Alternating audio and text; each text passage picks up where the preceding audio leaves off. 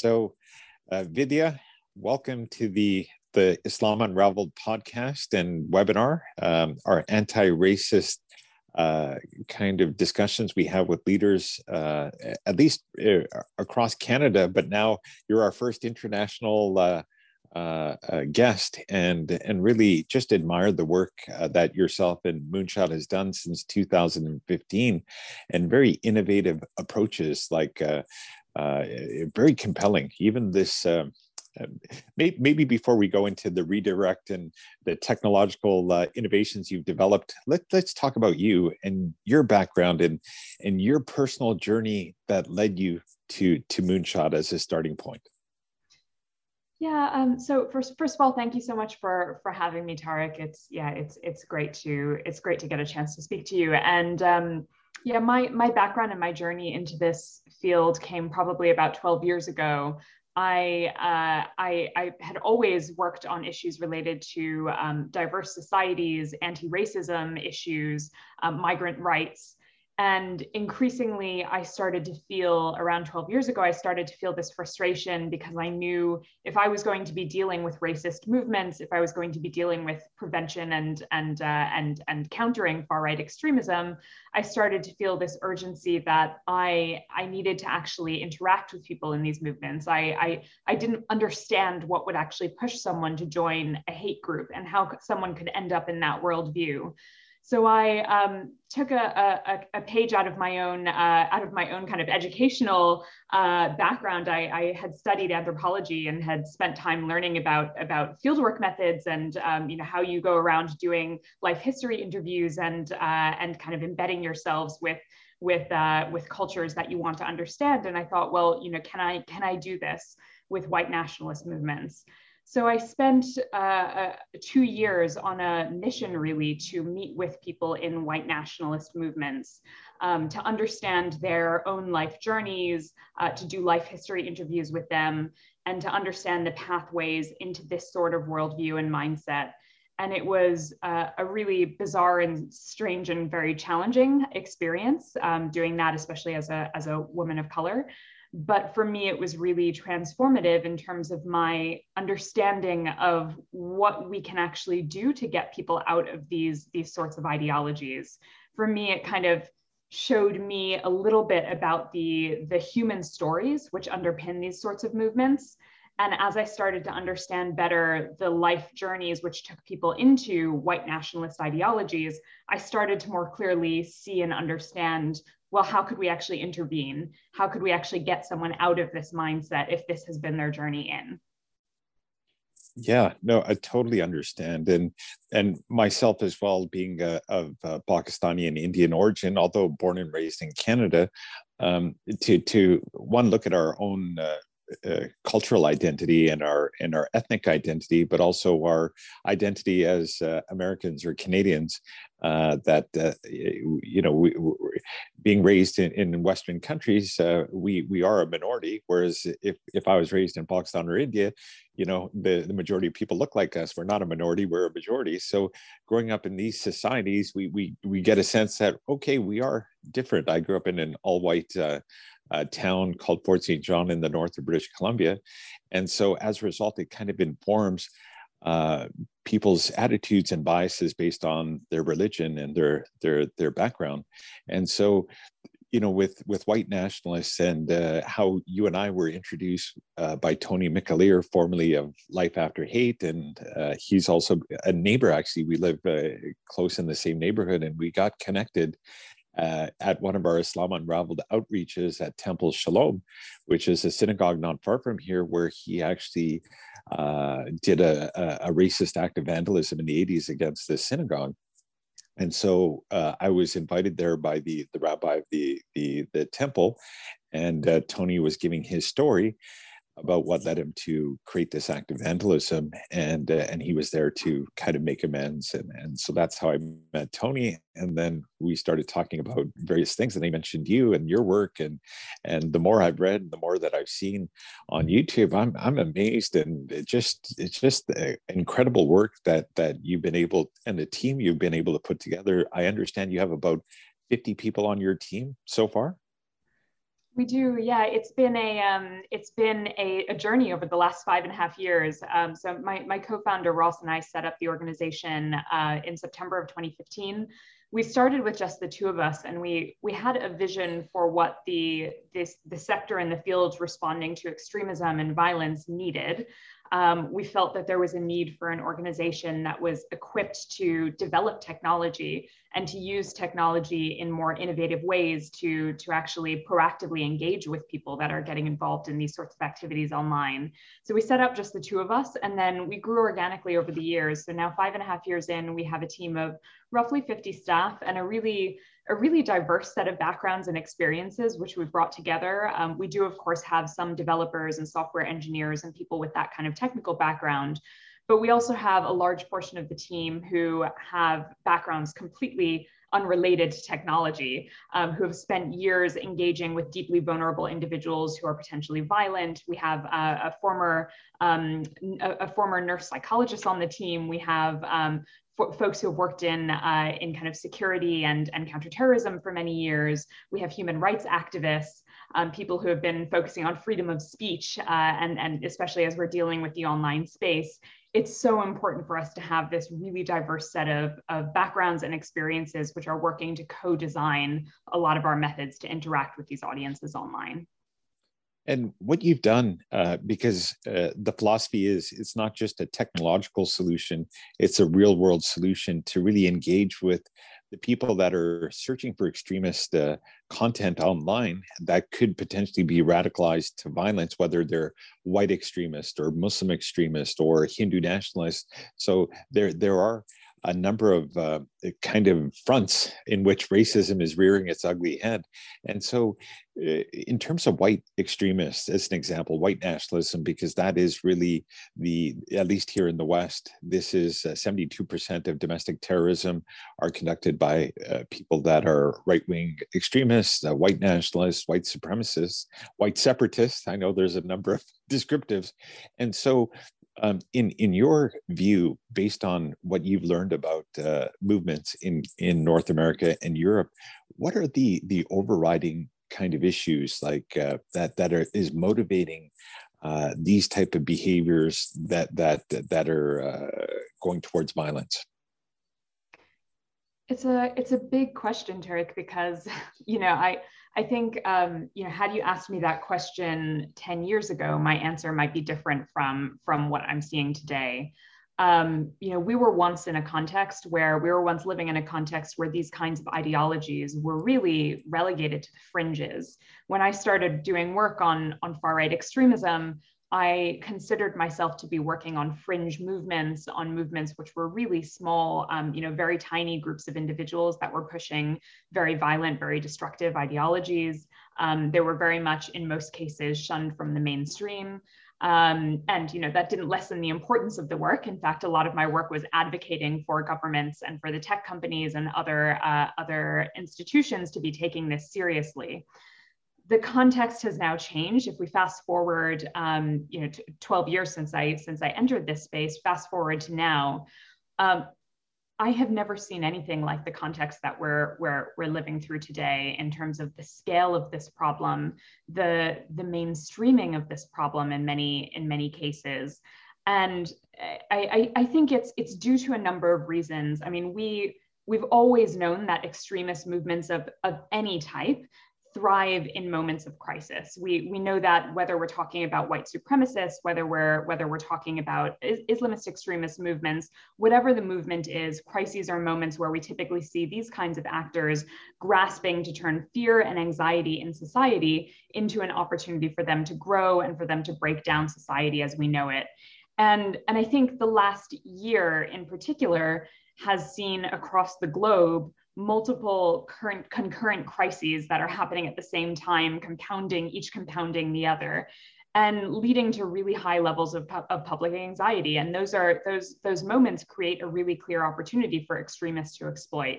And you know, white white supremacists, white nationalists, far right extremists, have taken advantage of all of these crises which have taken place over the last year plus. The pandemic is, of course, one of those crises. Um, and it, it, also has really practical implement, implications for how we communicate um, across North America, just like, just like you and I are dialing in today uh, over, over Zoom. There are so many people who are doing every, every all of their face-to-face encounters are now taking place over the internet. We're all, as a society, spending more time online. And we started to track in the in the early um, days of the pandemic we started to track a significant increase in uh, the activity of hate actors and white supremacists across the us across canada across australia new zealand a range of other countries.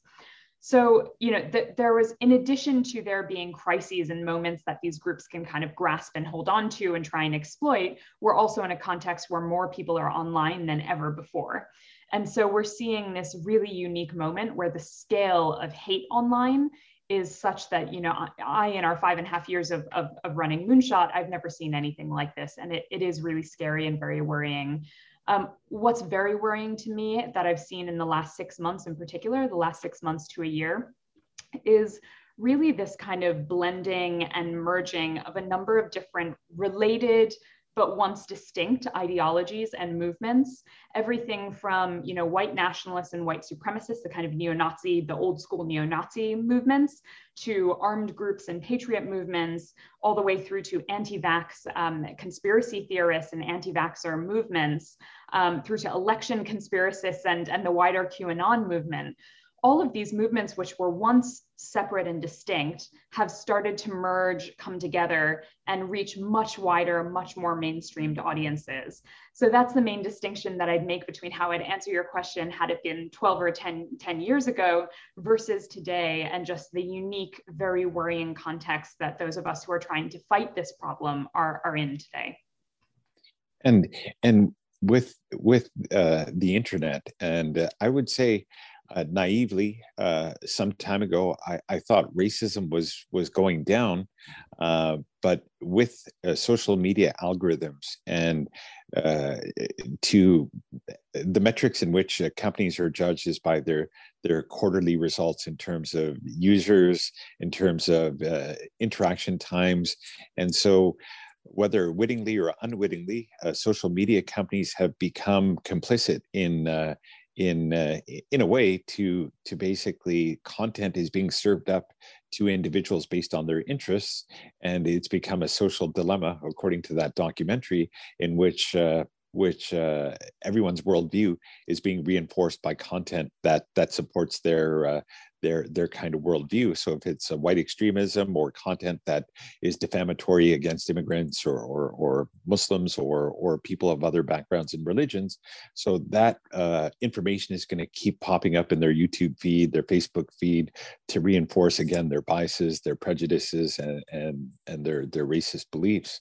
And then where you come in especially is to try and stop violence like countering violent extremism. So there's the the kind of larger global hate where people just don't like other races religion but they may not necessarily become violent uh, but they may in their workplace or as an educator they may have a bias against people but they won't necessarily act out in a violent extremist way.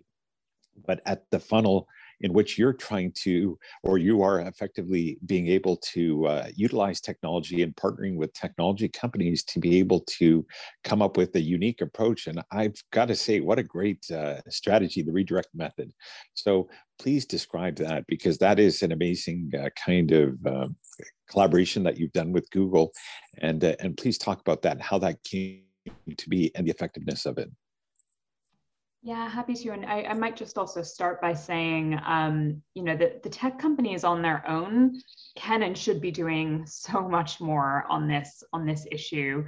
Um, you know, I think we've seen over the last several years uh, a willingness by the tech companies to respond when it came to uh, responses to ISIS or to Al Qaeda and, and other terrorist organizations. And you know, my my perspective on this is that I've just seen over the last several years the systematic uh, underestimation and overlooking of the far right extremist threat by the tech companies, um, and a you know being very frank in many cases an unwillingness to respond.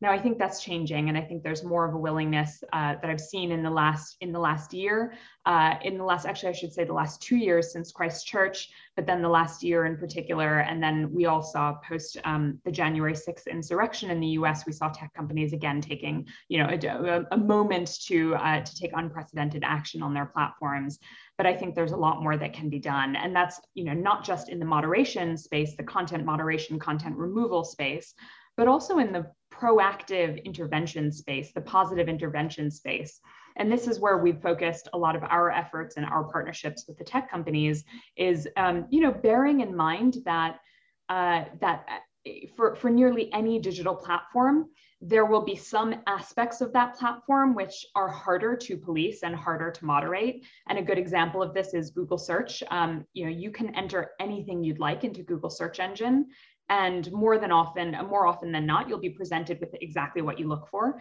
um, and it's you know one of the great the great um, beauties of an invention like google um, but for you know for those that are searching for harmful content for um, for terrorist content for violent content it means that it's a very powerful tool uh, for, for individuals who are accessing this content to be connected with exactly what they're looking for. And so a space like the Google search function or really a search bar on almost any platform is a much harder space to moderate because you can enter anything you'd like into that, into that particular space. So if we recognize for a moment that there will always be some spaces on some platforms that are harder to moderate, and if we also recognize for a moment that in in defining any responses to any hate group there's almost always going to be some content which sits in, in the gray zone where it's a little bit harder to say um, you know this is this is 100% extremist terrorist or hate content there will always be some content that falls in the gray zone and so we recognized that. And it was one of the reasons why we started very early uh, in our discussions with the tech companies, thinking about not just content moderation and removal, but what are the ways that we can take advantage of these platforms, the way that they're structured, and actually, um, you know, set up a safeguarding mechanism to try and safeguard audiences that are trying to access hate content, to um, to offer safer alternatives, so to connect them in with something that will be safer than consuming violent or or incitement to violence content.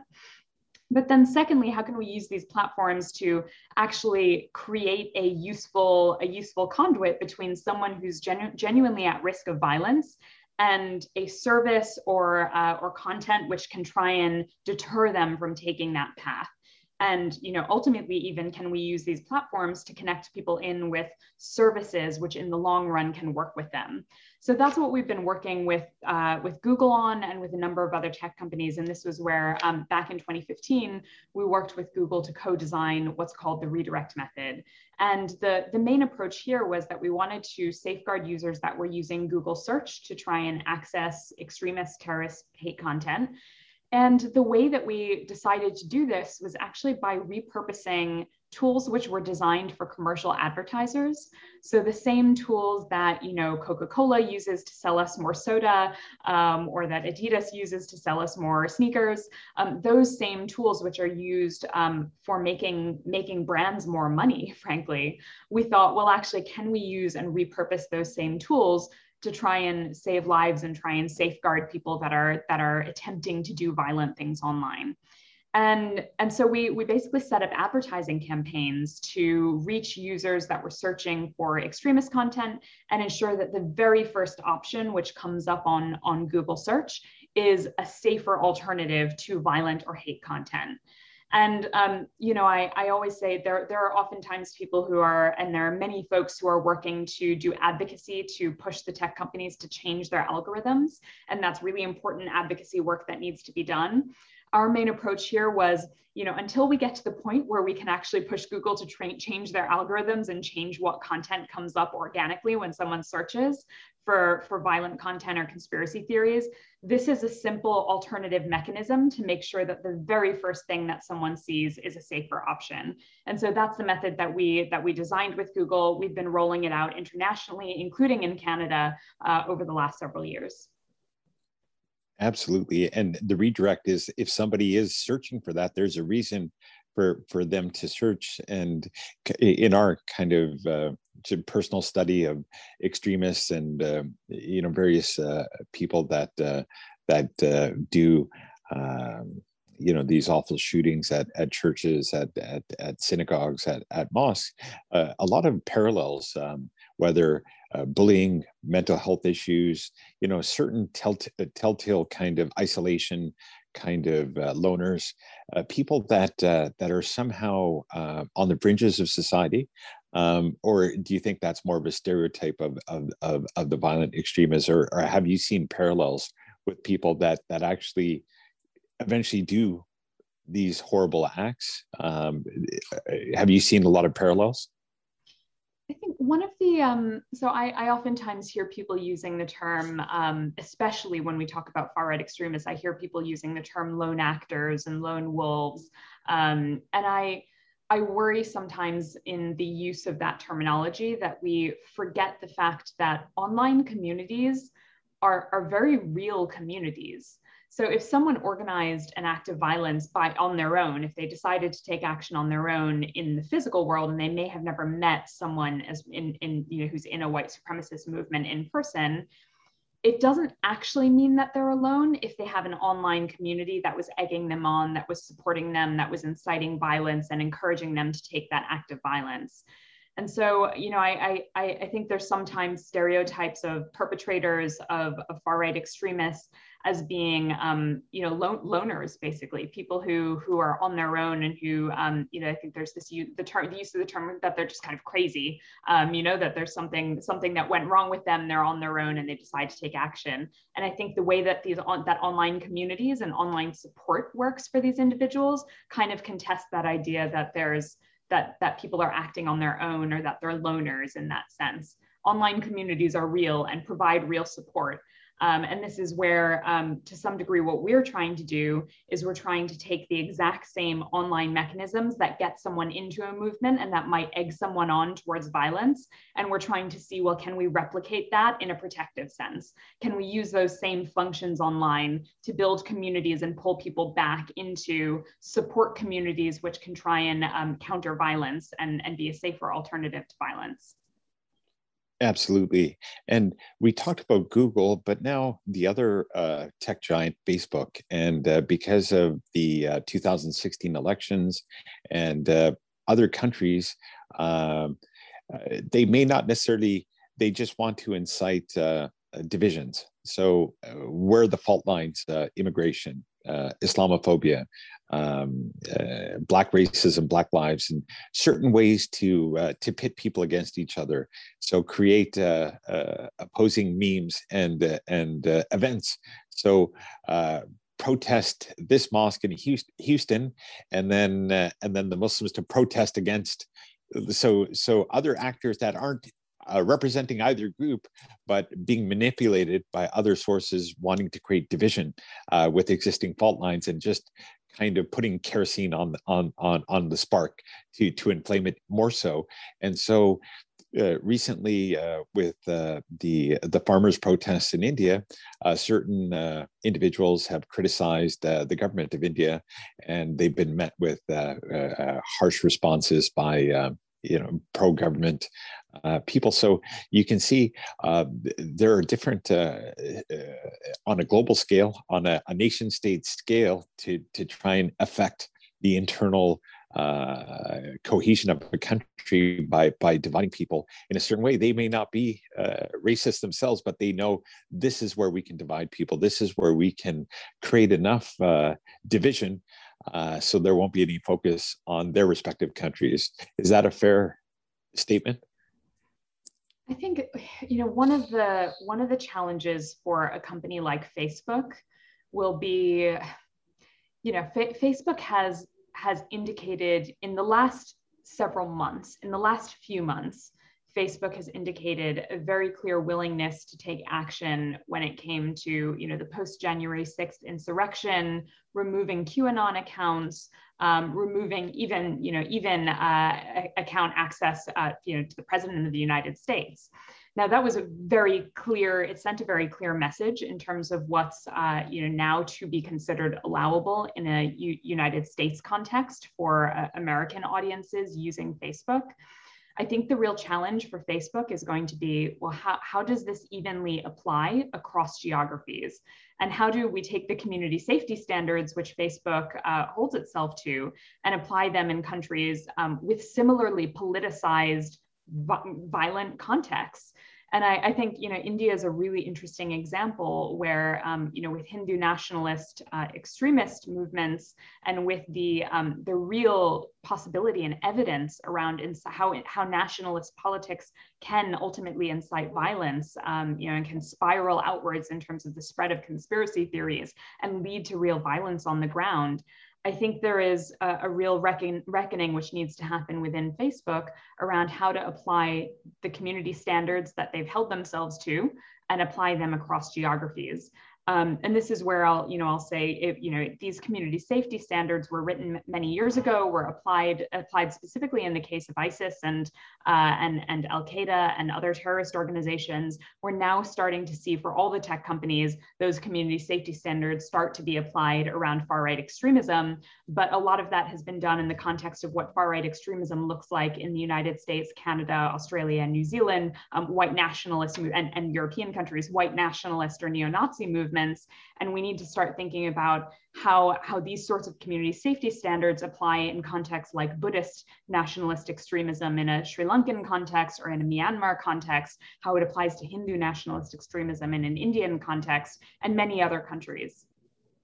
And, and you brought up um, uh, even Myanmar and uh, the Buddhist. Um, so Facebook, uh, uh, in, in, that particular case, because they didn't necessarily have the the, the staff to moderate language, and uh, and the genocide that happened in Myanmar largely happened through the platform of of uh, incitement content that motivated a lot of people in in in in Myanmar to and then their their actual military to to really uh, harm all and kill so many people so in in that particular case obviously facebook is saying oh well you know we're, we're not responsible for genocide we're not responsible for the these things but but people are using that platform to spread uh, fake uh, or inciteful content that that's motivating to, to violence.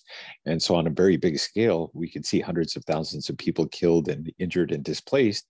Uh, and because the message uh, can get out that much faster uh, using Facebook and content on Facebook, whether it's the New York Times or me putting up something today, the content can look very similar. And uh, from what I've studied to a degree, it seems like authentic and real news doesn't get circulated as much as uh, as the most extreme kind of fake uh, content uh, gets spread much more faster. QAnon conspiracy theories are shared much more in the millions and millions than, than actual real news. Yeah, you're you're absolutely right, and you know I, I think I, I, think you know for the tech companies they have so often waited until it's far too late to take action oftentimes i, I only see strong action come in the aftermath of some horrible um, you know tragic you know a, tra- a tragedy um, you know a, a, moment where lives are lost we, we saw this after the christchurch attack um, you know that it, it, took the Christchurch attack for tech companies to come together and be willing to take a stance and be willing to to respond. Um, I've also seen the tech companies wait until they will face legal re- repercussions or fines uh, as a result of inaction. And so, you know, I, I, think there is a real moment now where the tech companies need to, um, you know, recognize that we now have more than enough evidence that their platforms are used and abused to spread violent content to incite violence and that that directly spills over and leads to real world violence. I think we have more than enough evidence across the globe to prove this. Um, unfortunately, unfortunately, in the world that we live in, uh, I, I, think uh, you know when an incident takes place in the United States, given that so many of these tech companies were founded in the United States, that um, you know sometimes that prompts more action and quicker action than when these sorts of horrific tragedies happen internationally. Uh, and that's maybe more of a comment around a commentary around, um, you know, how the, how the world works um, and around, around uh, how, you know, tech company incentives. But unfortunately, that's the context that I, I, think has unfolded. Now, after the January 6th insurrection, we are starting to see the tech companies take greater action. Uh, they're, they're more willing to respond when it comes to far right movements, to white supremacist movements, QAnon. I really hope that there is a, a reckoning inside the tech the, the tech sector right now, um, which is global in nature, and and where they really push themselves to think through well, how do these same standards apply in non-Western contexts and in contexts where so many more lives have been lost, uh, and and where real action is required. Absolutely, and would you say?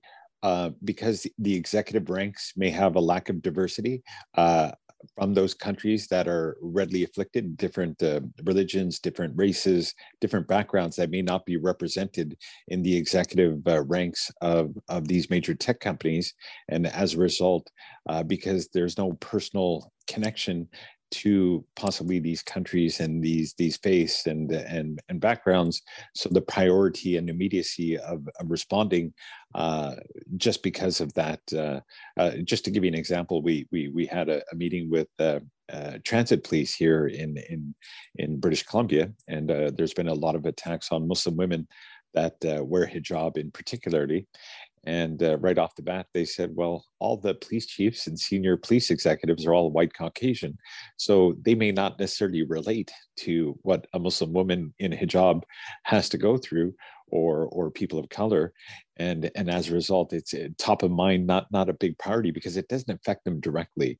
And would you say that because now these companies are so big in some cases their their their valuation as a company is much more than even countries that uh, that uh, the, the responsibility on these companies so so uh, so much that uh, that really uh, because they are global platforms their technologies are in, in virtually every country of the world but uh, the the genocide that's happening or happened in Myanmar, uh, what's happening in China with with the, the Uyghur Muslims. Um, uh, so all of these things happening around the world, and a lot of the mobilization of hate and violence is on their platforms.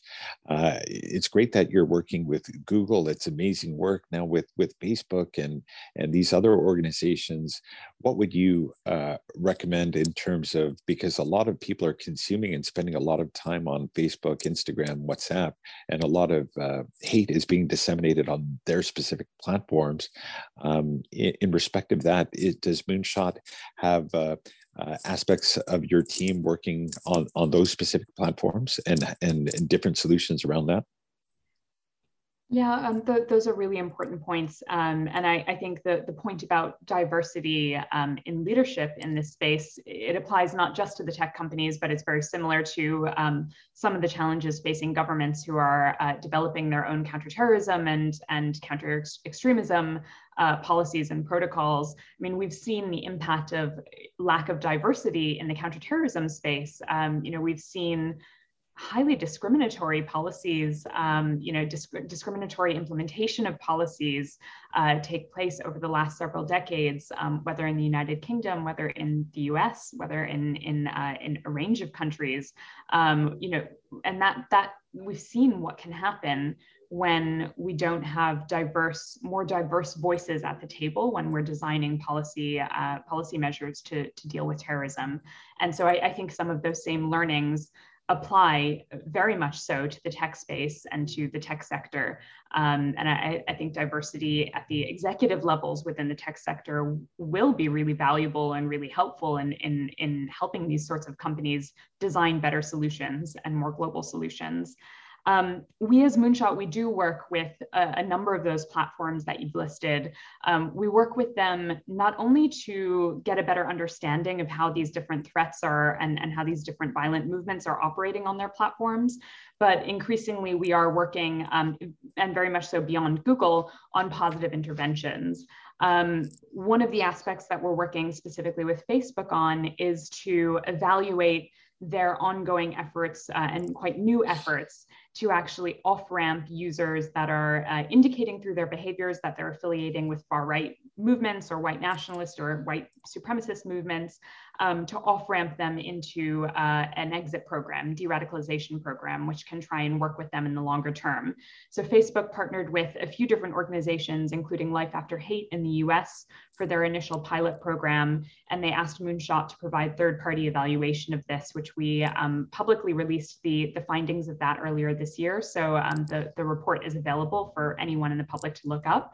Um, and I, you know, I, I actually, I, I, do applaud Facebook for being willing to uh, take part in a third party evaluation of that and to, uh, to uh, for us to release the information in the public domain.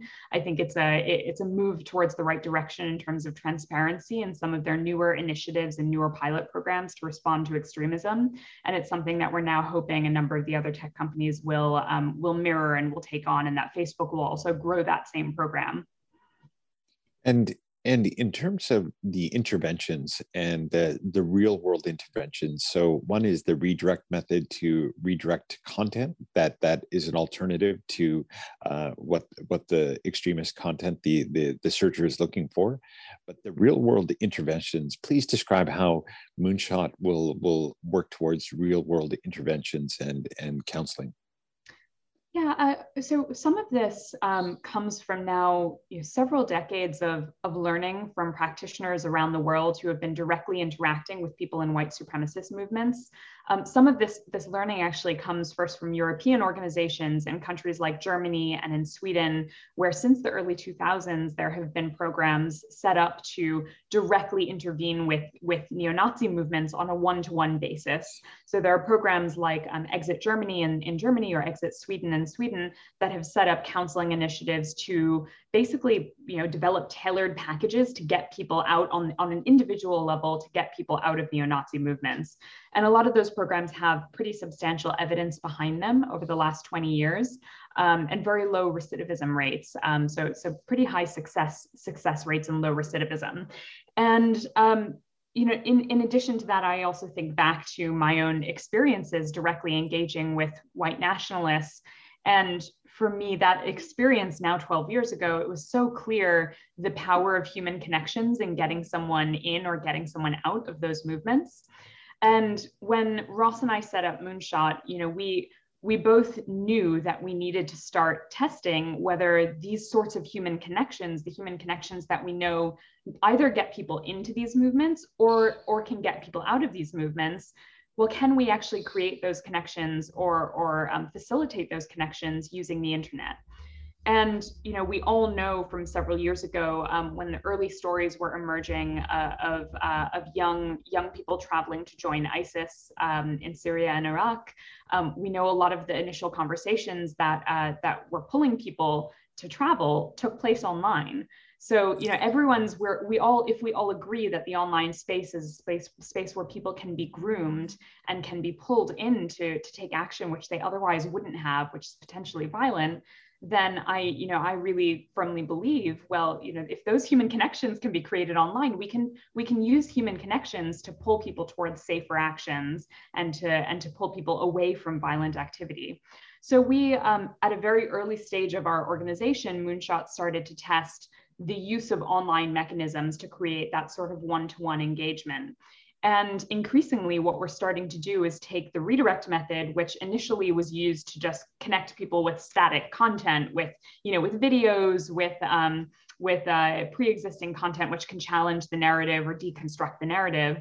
What we're increasingly starting to do is partner with organizations that can provide that sort of one-to-one engagement um, with social workers um, and organizations that have teams of social workers. And what we're trying to do is use that same advertising mechanism to connect audiences that are in need of that sort of intervention directly with someone who can intervene.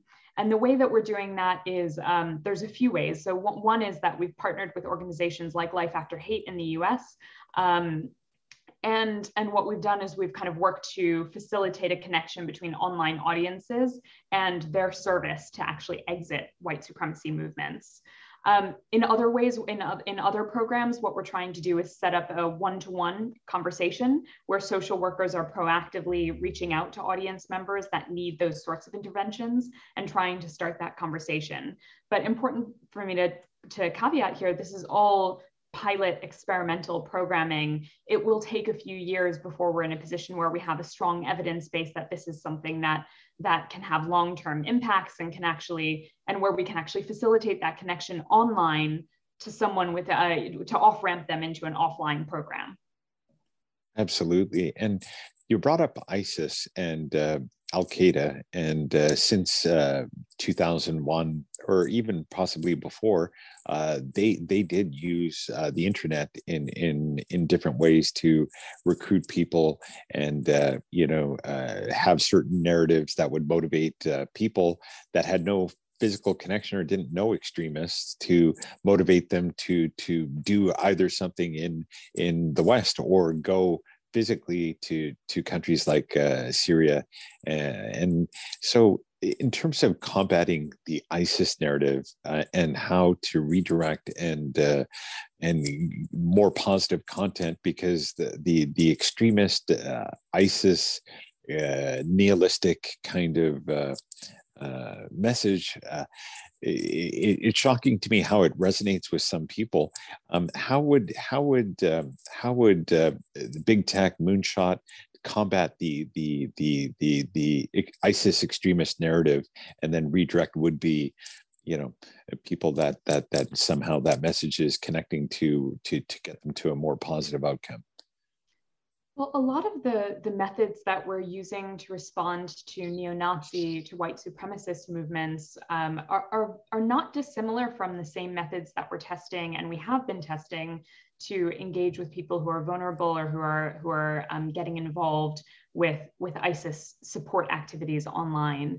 Um, the, the same technical tools we're using to, to reach those audiences. So the redirect method, that was actually a method which we designed initially to reach potential supporters of ISIS. And we've now since then expanded it to, uh, to reach out to, to audiences across other ideologies. Um, but in terms of what we reach them with, it's it's been a similar model that we've taken. In the early days we focused very much on deconstructing uh, isis's narratives try, trying to to um, make very clear the falsehoods around how they were um, you know in the early days the narratives that they were pushing around the, the caliphate the myths that they were pushing around the caliphate and what it would look like if you traveled to iraq and syria. So in the early days we were really trying to provide um, safer alternatives and deconstruction of, of a lot of the lies that they were selling um, increasingly, as we started to test new methods, we also started to look at the possibility of that sort of one-to-one engagement. Um, so again, bearing in mind that um, very similarly in white supremacist movements and also in Islamist extremist or terrorist movements, a lot of the initial contact between someone who's um, at risk of joining, vulnerable to joining, who's looking for some something to become a, a part of, um, oftentimes the initial point of contact is just an individual it's another person. It's someone who has a conversation with them. It's um it's it's not dissimilar from grooming from how grooming occurs in other contexts. And we see that across you know whether it's neo-nazis white supremacists or whether it's um, isis or or al-qaeda inspired groups. Um, so we started to trial test a very similar mechanism of offering that sort of individual intervention, the one-to-one conversation, offering some form of support. Um, now, again, these are all pilot programs, and we are running those sorts of pilot programs across the world in different contexts, um, not just in a North American context, to reach uh, audience members who are indicating affiliation or interest in these kinds of movements. But again, they're pilot programs, and it'll it'll probably take some time for us to have a significant evidence base around around this sort of method's efficacy. Absolutely, and and now uh, with Moonshot and your focus uh, right now in, Europe and and North America, the the other international um, locales that that uh, your work is in. Please let's talk about outside of the North American Western context and and globally in in countries around the world where again. Uh, whether it's China or India or or the Middle East or what have you or Africa, um, uh, please talk about your your uh, other work in in in non-Western contexts? Yeah, so we we um, we focused very early on on designing methods which could be applied in nearly any context, but obviously tweaked and localized and and working with local partners on the ground. Um, so Moonshot is an organization based in in in London and in, and in, we've just opened up a, a Washington D.C. office but we are never you know when when we're engaging with audiences around the world we are never the the front face of the work. It's not it's not moonshot staff reaching out to audiences that are at risk. We always need to find and, and partner with local organiz- organizations that are actually the ones that are able to have those conversations with people on the ground um, and so whether it's in the United States, partnering with organizations like Life After Hate, who have who have on the ground experience working with uh, with with people who need to leave these movements, in any new country that we're working in, we will work to find um, you know the equivalent partner organizations on the ground that have all the skill sets to interact with someone who's at risk or getting involved or taking a violent path but who may not have the technical skills or the technical ability to reach those audiences online. And our, our role in that partnership is we will work with them to get their good work, their existing work, technologically enabled so that they can start to engage with audiences online that, um, that are des- in desperate need of their support. And that's the model that we've taken, um, whether we're working in, in countries like Sri Lanka, whether we're working in India, um, whether we're working in the Middle East and North Africa.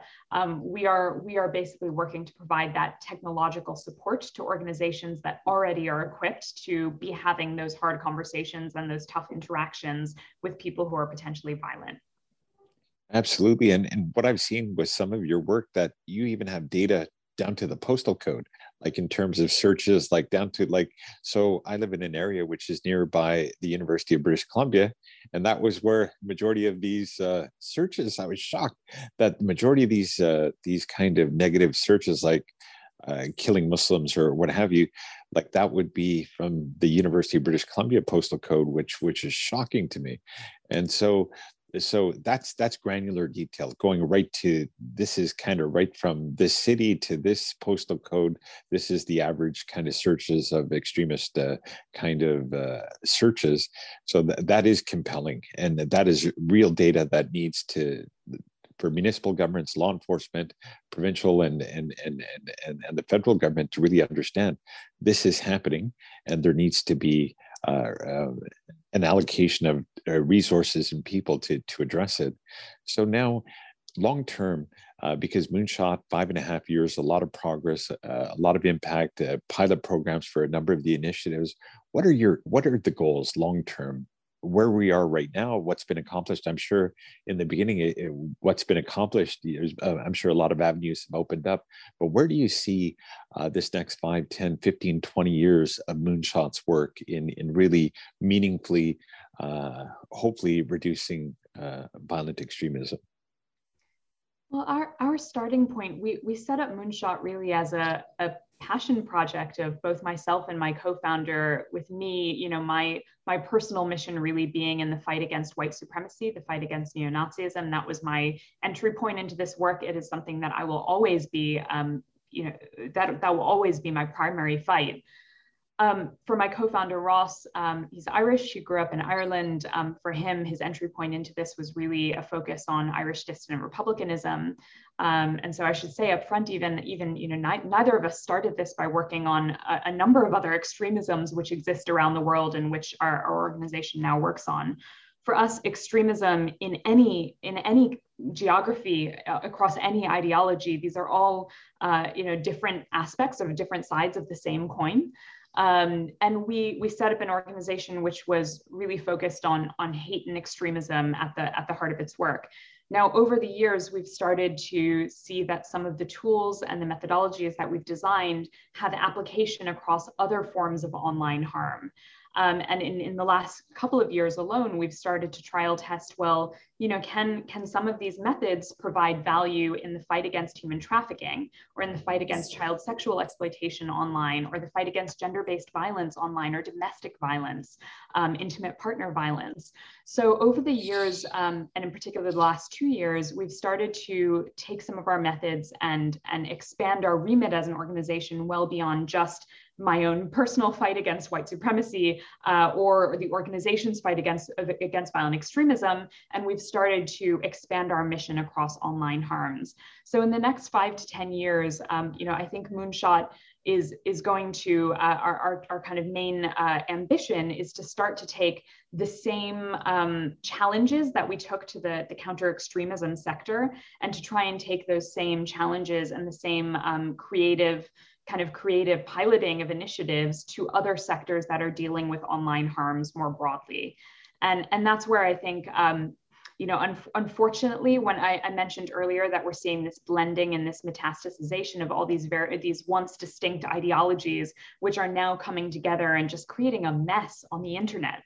Um, just you know, to be frank, it's just a mess of conspiracy theories, disinformation, hate, violence um, you know, where, where we could once be an organization focused on violent extremism, I don't think it's possible for us anymore. We need to be looking across the spectrum and thinking about online harms much more broadly.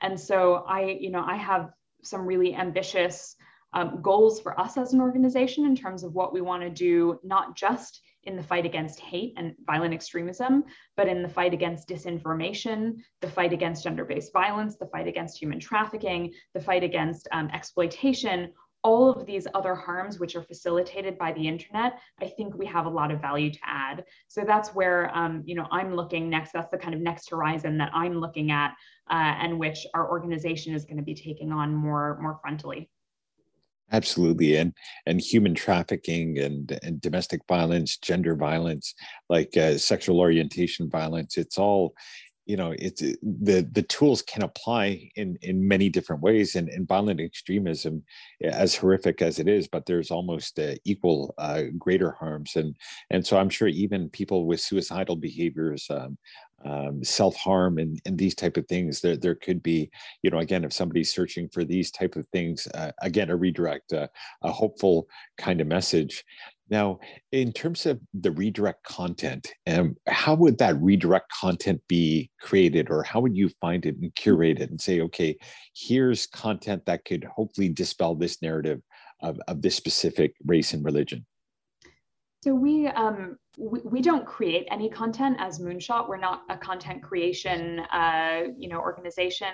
Our main approach here is to identify and then amplify existing content, which has already been created across the globe, um, created by organizations that are doing this work. And our main aim is, is you know, to, to amplify that content with audiences that need to see it sometimes that content that that uh, content is really easy to find sometimes it's there um, it's very you know it's very clearly been created by organizations and they just need to get it out to the, the right audience Sometimes uh, our work involves finding organizations that we know are the right voices. They're the ones that are doing the work on the ground, but maybe they haven't created digital content yet. You know, maybe they haven't taken their work into the online space.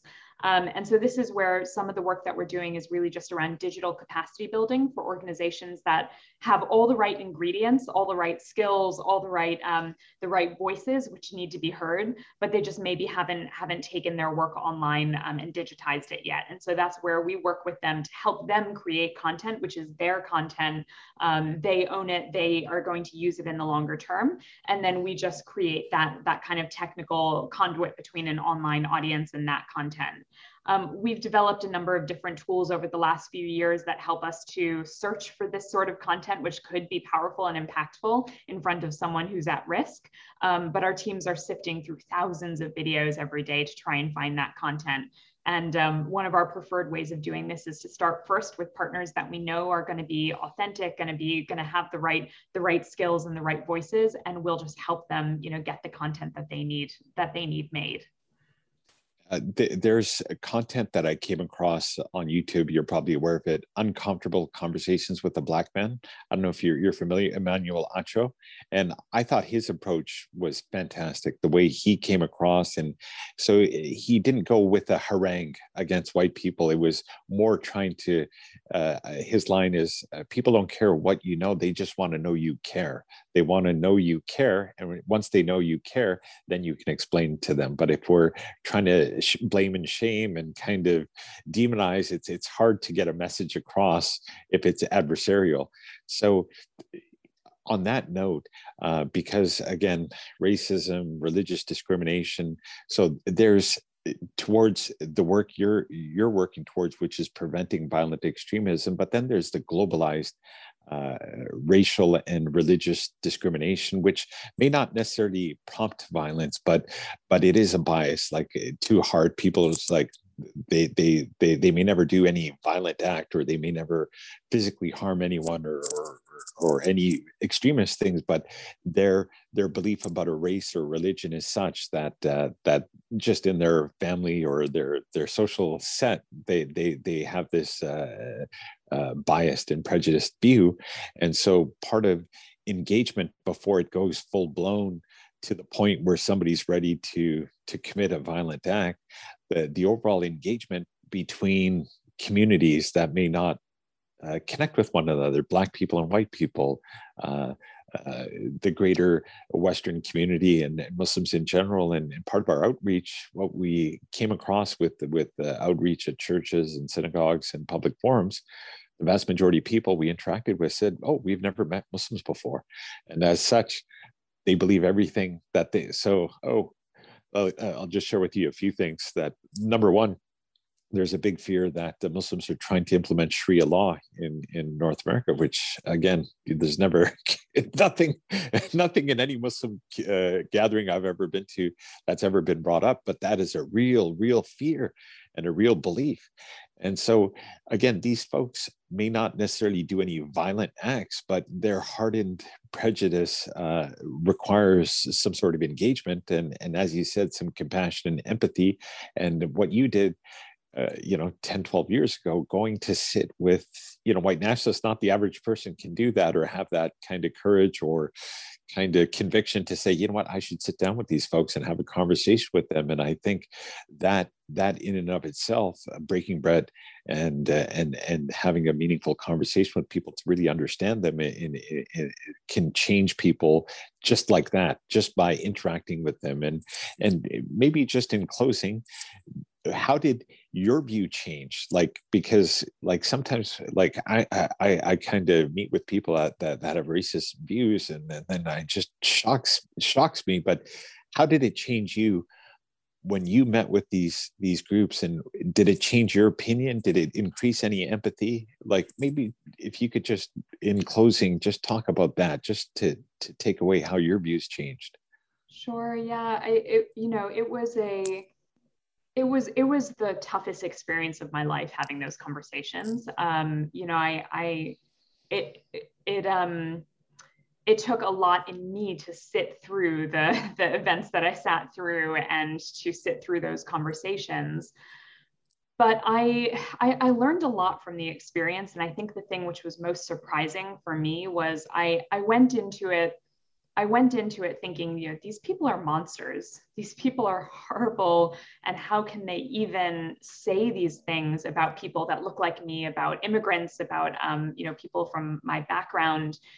And I think what I what surprised me through my encounters with them was that I, uh, you know, I, I I started to I, I never sympathized with their experiences. I never I never offered them sympathy in any form but I, I started to just understand their journeys. I started to understand how someone who had experienced what they experienced or who's, who, um, who had been through their experiences in that in their unique context i started to understand how they had ended up in this particular place at this particular time and with this particular movement and for me it was it, it is empathy in some form right? It's it's not sympathy and i'm not agreeing with them or sympathizing with their worldview but i started to have some empathy for how they got there. And for me that was crucial for me to then grant them the possibility of change.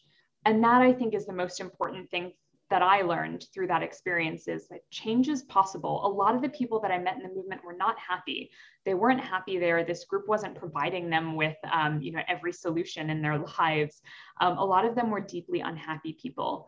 And, and that for me offered the opportunity. That's their, that's the opportunity for change for for them finding a different path in life that i actually think could be more fulfilling um, it's it's a deeply disturbing way to live your life if you believe that people like me and like you Tariq are out to get you you know are out to get people. Um, if you if you believe the lies that they tell about about about immigrants, about people of color, about Muslims, about about um, you know about Black people. If you actually believe all of those conspiracy theories and and those those lies, the world is a very scary place. And I started to think about what it would be like to be them, and I started to feel bad for them.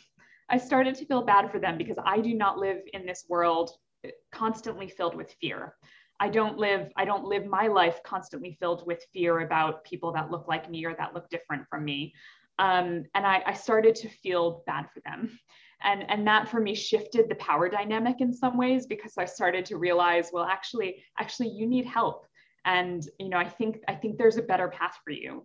Um, so you, you know, it was a surprising experience. But one thing I would also just a final point to end with um, you know, I, I don't think that the expectation should be on people that look like me or look like you to go have conversations with people in these movements. I think that's too much to ask uh, of, of anyone. I think it can be it can be dangerous, um, and nobody should be putting themselves in harm's way to try and change someone's mind who's racist.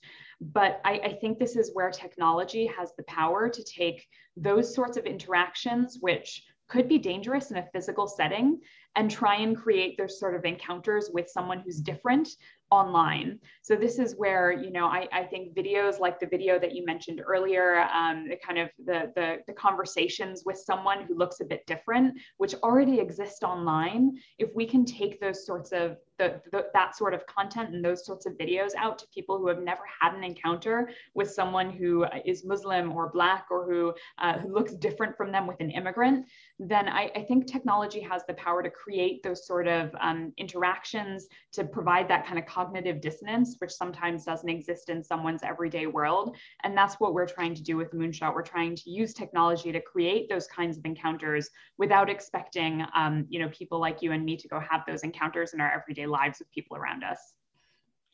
Well, I, I, have to say, I'm a fan of your work and a fan of you, and I really uh, admire the work that you're doing. And it takes a lot of heart uh, to do this work because change is changing people's ideas and prejudices it's it's it's it's not easy. And and to make that lasting change and your combined approach with online and offline really that is the way that we're going to make change. And and even to diversify into the other areas that are as important because i'm sure all the tool sets and skills and and teams that you've developed can apply to all these other important areas. So uh, where where where where however we can help and support where we're we're grateful to uh, to do so. And i want to thank you Vidhya and moonshot and your team for for all the great your work you're doing. Thank you for taking your time with us. Thank you so much for having me